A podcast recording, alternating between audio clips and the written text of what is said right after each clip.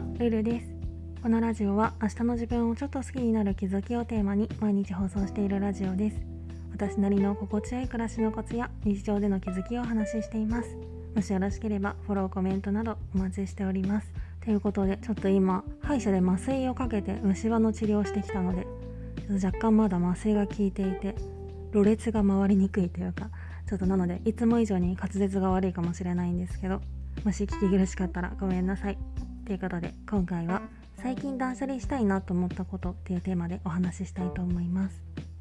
前にも似たようなことを言ったような気がするんですけどまあ意識すればするほど出てくるのが思考とか行動の断捨離候補で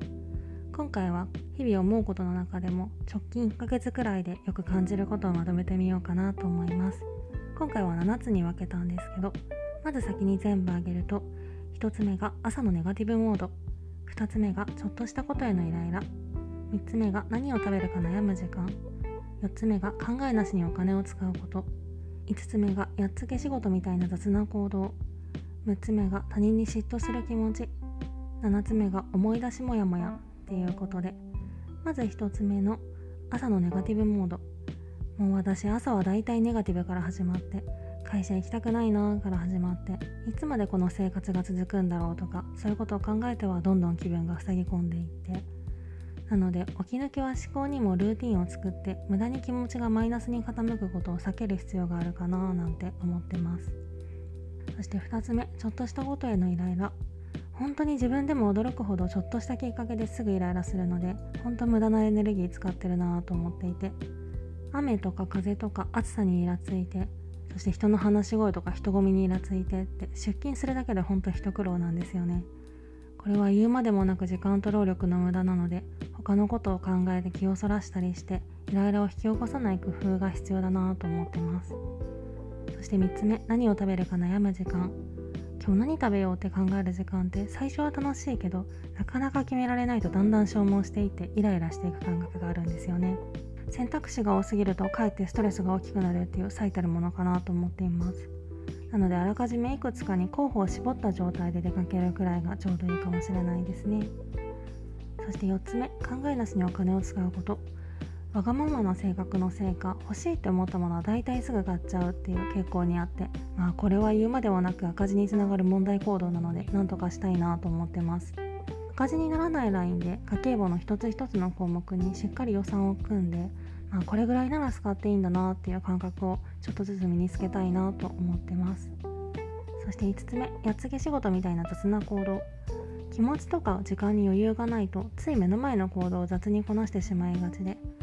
例えば使ったものを適当に戻してしまったりとか生活の中でつけた汚れを見て見ぬふりしてしまったりとか。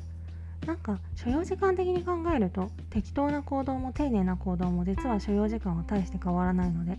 焦ってる時こそ手元の行動を確実に丁寧にこなせるようになりたいですね。そして6つ目他人に嫉妬する気持ち。まあ人は人自分は自分って頭では分かってるけど何かと人と自分を比べては妬ましく思ってしまうことが結構あって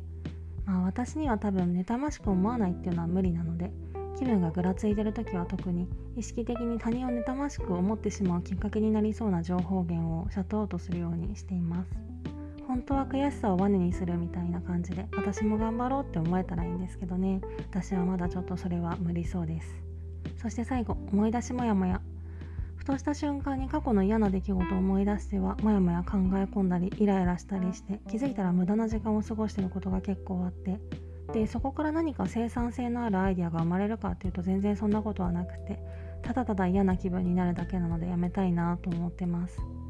無駄な考え事をしないためにはあらかじめ思考のキャパを埋めておくっていうのが一つポイントになるかなって思うので生産性のある議題をいつも心の中にストックしておきたいですね。